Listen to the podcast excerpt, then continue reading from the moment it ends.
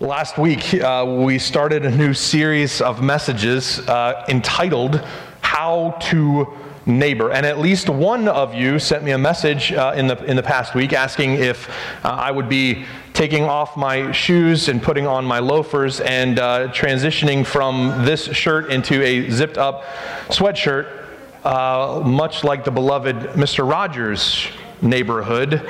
Um, Unfortunately, I couldn't find the zipper sweater, so I won't. But last week, we launched into this new idea, this new uh, series of messages entitled How to Neighbor, and specifically a confession last week that I think we admit together that it's often easier to claim that everyone is our neighbor, that we are to love everyone. That's not wrong.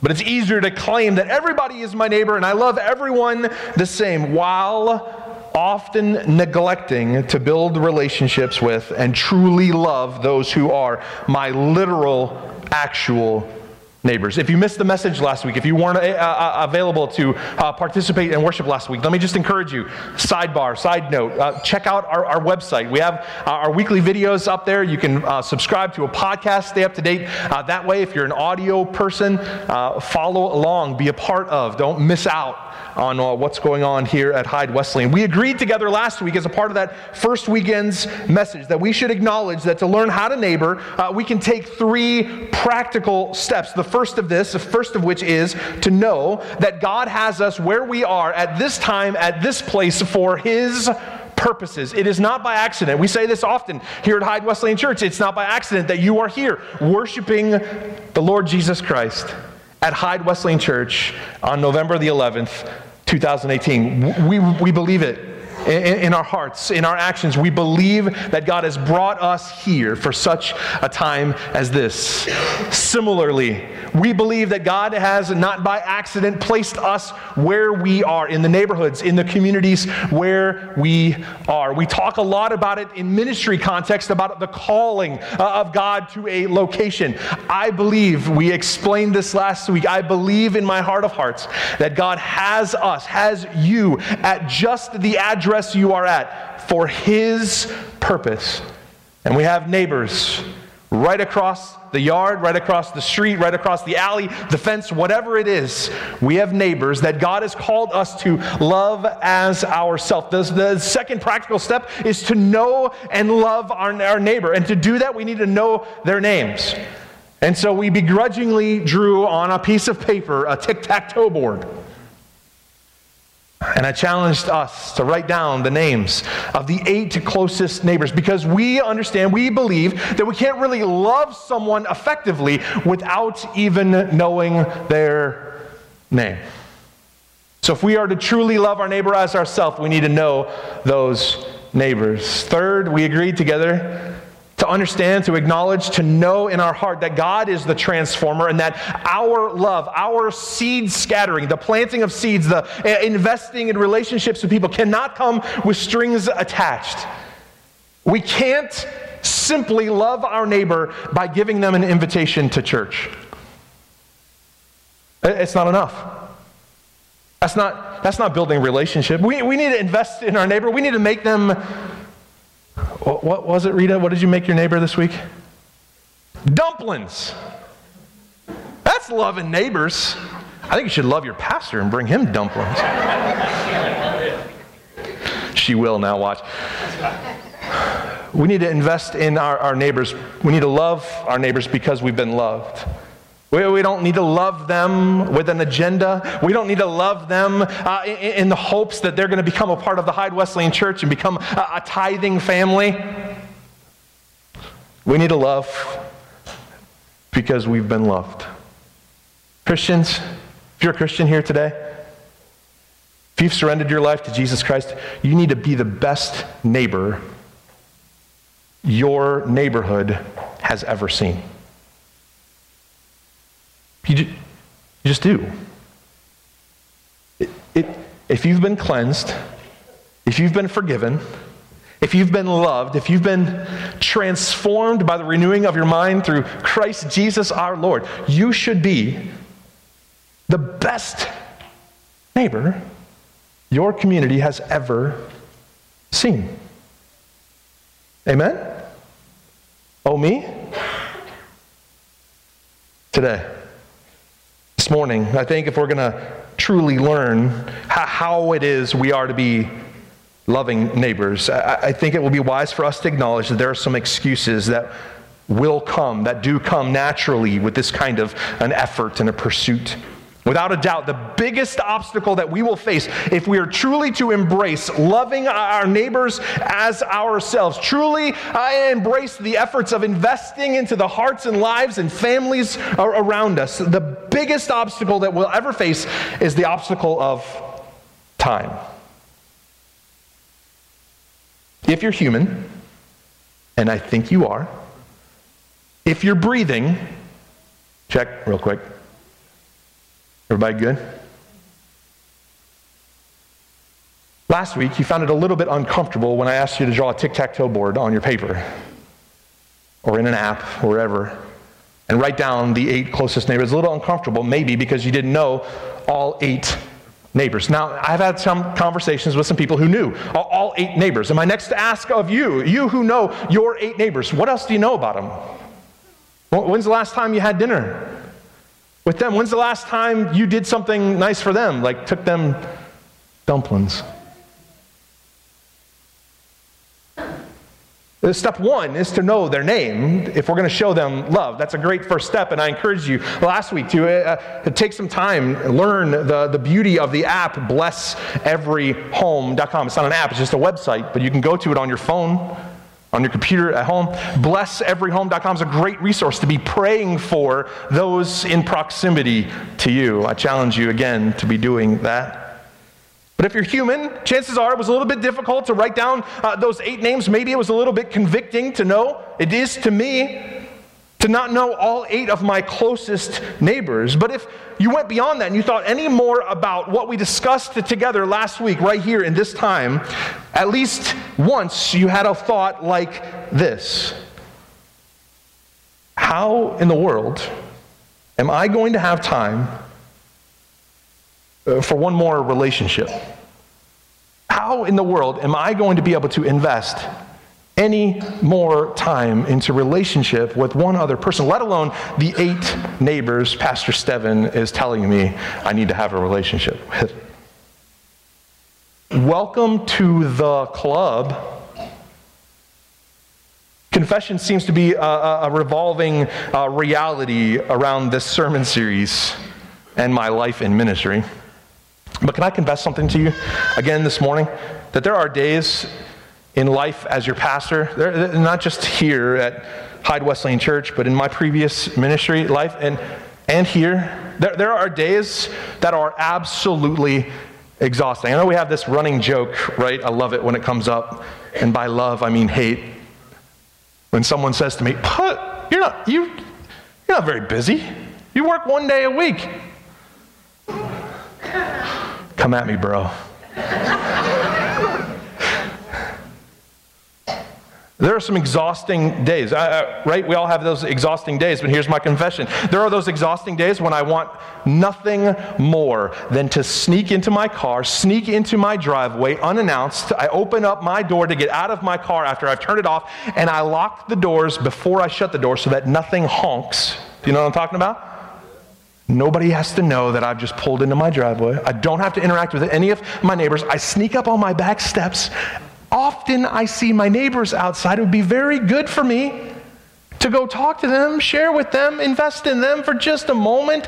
But I want nothing more than to sneak up my back steps to the porch, get on the porch, unlock the door, get inside, shut the door, and disappear into the comforts of my faux leather sofa.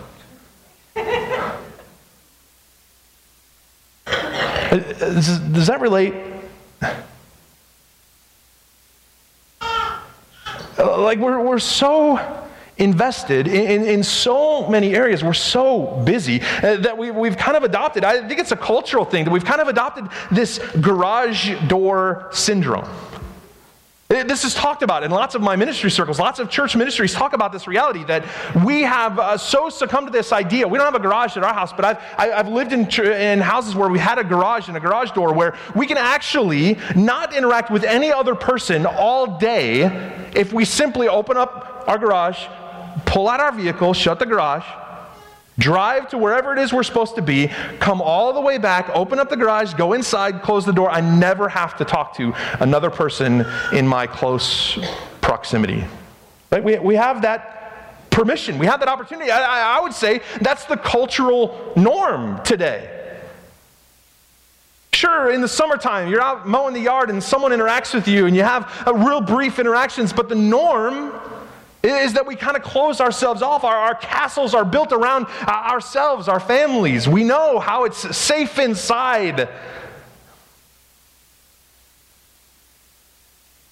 When sneaking into my house unannounced is my only goal, there's no shortage of admission to the fact that I've missed opportunities right across the fence to interact with and love my neighbor. Let me be clear. I, am not confessing that I don't want to love my neighbor. I'm, I'm, I'm, not telling you that I don't want to uh, invest and build relationship with my neighbors. Truly, I, I, do, and I believe it in my heart that all of us, I, I, think a majority of us, have that same desire. We know that God has called us to love our neighbor as ourselves, and we want to do that. We want to uh, share life with. We want to invest and build relationships with those that are close. We, we know that we should, and we truly desire to love our literal neighbors as ourselves. But we say this every day. I just don't have time. Here we are, November 11th, 2018, the most advanced we've ever been as a society, as a human race, as a world. The most technologically advanced we've ever been is right now. Okay, and now it's right now. Now. You get what I'm saying? Here we are. We, we are right up against history, right up against the present. Well, this is it. We've never been this advanced as a culture, as a, a human race. We have all these wonderful technological advances. Have you ever just stopped for a moment to think about how bonkers it is, how, how, how, how far we've come, even in just the last, let's say, decade or a little bit longer? Do you know what things you can do that you couldn't do 10 years ago? Does anybody remember Blockbuster? Here we are in Clearfield. We still have a video store, and I'm not knocking it, but here, the, the reality is, I, I, haven't been there. You know why? someone just said it, and I'm not allowed because it's a commercial. Netflix, I just did it. Sponsored, not sponsored, just kidding. We have Netflix. We have, we have the world at our fingertips thanks to the internet. We can find any movie we could ever not want to watch. Right? We, we said it before that there, are, I've told you before that there are nights we've looked for a movie and all we've done is watch trailers for movies. Because the world is at our fingertips. Well, 10 years ago, we had to go to a store and, and, and browse rows of movies and find out if we had a VCR or a DVD player. Now here we are, 2018. Any movie I want to watch. How about books? The first e reader was an Amazon Kindle. It came out just 11 years ago, November 2007. The first Kindle, it was $399. Before that Kindle, before just 11 years ago, we had to buy these things called books with things in the middle called pages to read something. I, I still buy books. Right? You know what I'm talking about? We, we have advanced that far that now we don't have to go and wait for a book to arrive. We can instantly download it and read it. How about smartphones? We can read a book on our smartphone. 2007, the first iPhone, the very first smartphone ever. Some of you uh, like to pick on me, and I like to pick on you about your dumb flip phone. Careful, right? The reality is, we, we have these tiny computers that run, I mean, that help us in life. The, the, the amount of things, uh, the, the banking, the social interactions, the picture taking, the video downloading and watching, the things that we can do on this little tiny device. Oh, and, and I think we can make phone calls somehow. I think it does that too, somewhere in there. Isn't it amazing? 11 years ago, we didn't have anything like this in our life. All of these technological advances and millions of others just like them have been designed from the ground up with one purpose to ease our life, to make time more available, to give us more opportunity in life to do other things. But if you're like me, you've used these advances in technology not to become a better disciple of Jesus, not to have more time to relax or kick back. All of these advances have done little more for me than to help me fill up my extra time with other stuff. To stay more busy, to be more active, to have more to do, more to worry about, more that causes anxiety every day. And that's just like us as human beings, isn't it? One of the best worst lies that we tell ourselves is that if I just had more time, I would be able to do whatever. I would be able to invest in my, in my family better. I would be able to uh, work on this project if I just had some more time. If there were just 25 hours in a day. There just was a couple Sundays ago, remember? If I just had more time. I would rest better and have more energy so that I could do more. If I just had more time, I, I would be involved in my church more. If I just had more time, I, I, I would take this seriously, Lord, and I would love my neighbor as myself. I would invest in them. I would get to know them and love them like you've asked me to. If I just had more time, if I just had, if I just didn't have to, then I would.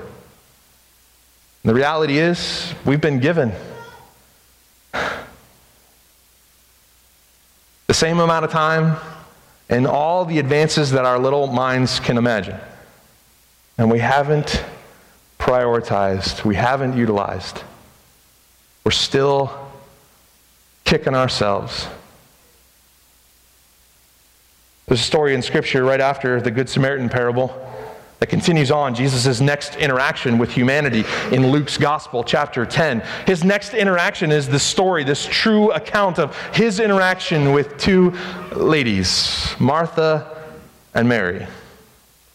And, and I think this interaction, this reality situation that Jesus is uh, existing in in this story, is just as telling, maybe just as convicting to us in our reality in our present circumstances today. So I invite you to look along with me at Luke chapter 10. Again, the Bible app's available for you. It's a free app. Download it. You can follow along with an outline in Scripture. It's laid out there for you if you search for Hyde Wesleyan Church under the Events tab.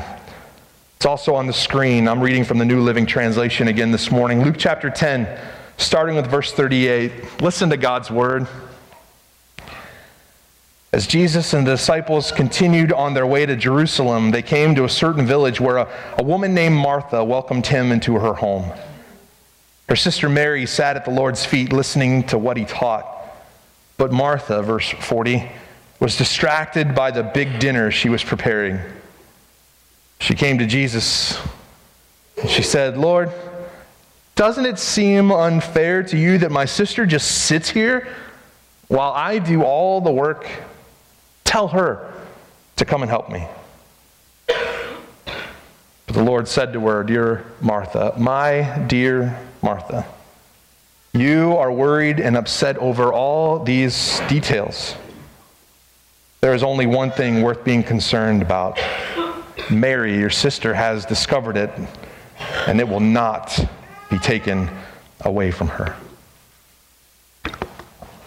Do you see the similarities? Sermon kind of writes itself when you read a passage of scripture like this. Do you see the, the reality of, uh, uh, of this interaction, of Jesus' interaction with these two? In the, the, the ways in which we, uh, as well, have become so busy. Okay, these, these are just as human, these two ladies, Mary and Martha, are just as human as you and I. And we have only got six verses of this interaction that happens here. But we can imagine what it must have been like in, in this reality that happens right here with Jesus. Can you imagine the honor that Martha had in her heart? Can you imagine uh, what she felt like knowing that Jesus is going to be coming to her house? Can you just imagine it for a second? What, what, what must have been going through both but Mary and Martha's life in this moment for them to know, to acknowledge Jesus is coming for dinner? Can you imagine the amount of vacuuming that they were doing? Eh, okay, it's a little more relatable now, right? Can you imagine the, the, the, the stacks of laundry and the, the, laundry baskets that were being hidden in every cupboard in, in the house? Can you imagine all the toys being put away? Can you imagine the kids being locked into their rooms? okay, maybe that just happens at our house when we know someone's coming to visit. Just imagine for a moment the hustle and bustle of work that Mary and Martha would have been about before Jesus arrived. Again, we don't have a lot in the story. But we have in verse 39, we, we find ourselves in the moment when Jesus has arrived and fellowship is, has begun. And we see this cast of characters that Mary, the sitting sister, is sitting here at Jesus' feet, listening to the life changing teaching of Jesus.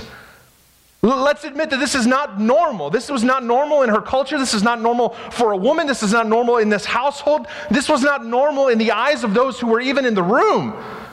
And yet, there she is. She knows she's got to be centered, focused on this teacher, Jesus.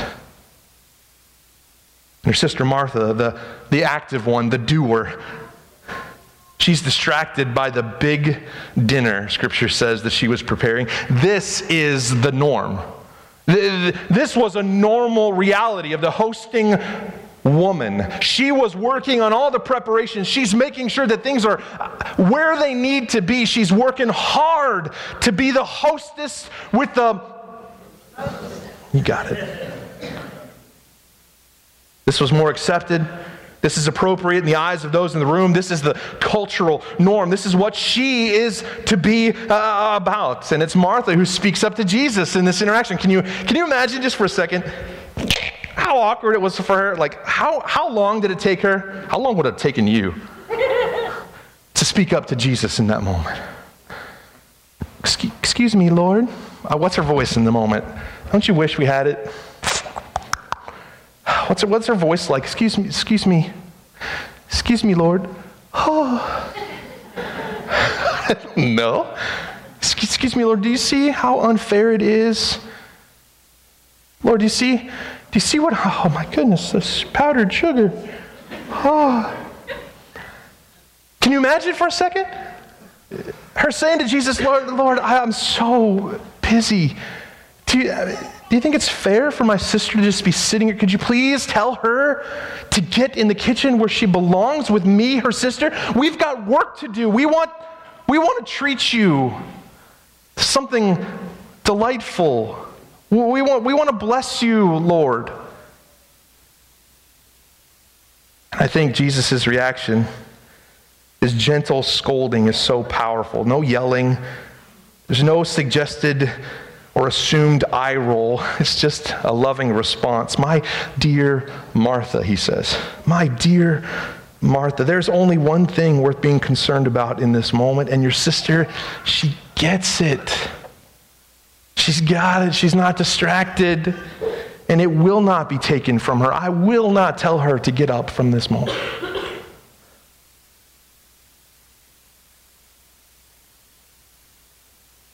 What Martha is doing, what the doer is doing, is not wrong. Right? There's nothing wrong with making lunch for Jesus. That's a good thing. There's nothing wrong with being the hostess with the mostest. There's nothing wrong with, with her investing her gifts or her talents into what she thinks needs to be done. But what happens in the story, what strikes me with conviction, is that she's distracted with a good thing and missing out on what God wants to do. You catch that? Martha missing out on the main thing. Jesus, her sister gets it. She's missing out on the main thing, even though she's doing a good thing. Missing the main thing, even though she's doing a good thing. Here, here's what I want us to learn together this morning. Sometimes, maybe often, we are going to need to go against the cultural norm and create a space where we can build relationships with our neighbors. Sometimes we're going to have to leave the garage door open. Let's dumb it down that far. Sometimes we're going to have to find those opportunities, make those opportunities to stop doing what everyone else does, to stop being busy doing what everyone else does, to stop prioritizing me and mine like everyone else, and know that God wants me to love my neighbor as myself. Let me take it a step further. This is a dangerous step to take, but you and I may very well need to learn the practice, learn to practice the art of elimination. As individuals, as families, I say even as our church, we will have to learn to say,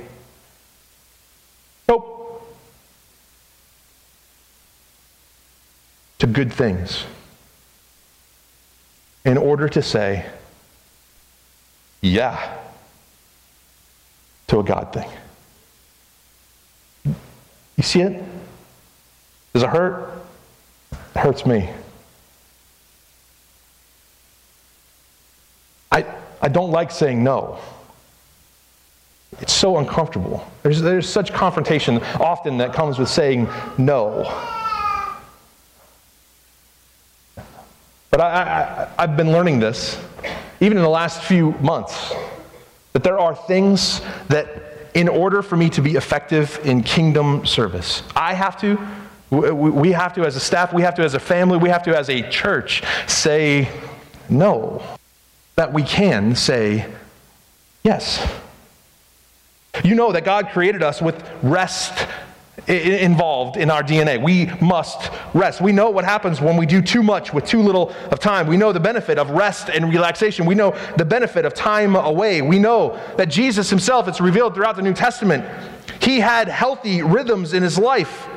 He had a limited amount of time for ministry on this earth. But he regularly, scripture tells us, regularly took time to get away and be still. And in this interaction in Luke chapter 10, Jesus reminds Martha that she could and should say no to serving a good thing to sit and be centered around him, the main thing. Uh, now, a message like this often would result in a great opportunity to pass the clipboards and ask you to sign up for things. Or to tell you all the gaps in ministry that we have and where we need people to serve and people to help and people to step up, right? Be a great opportunity for that. I'm not going there. We're going to switch gears in just a second. But what I want to ask you, what I want to ask you as your lead pastor, as your pastor this morning, is for you to ask God. Ask God what He wants of you.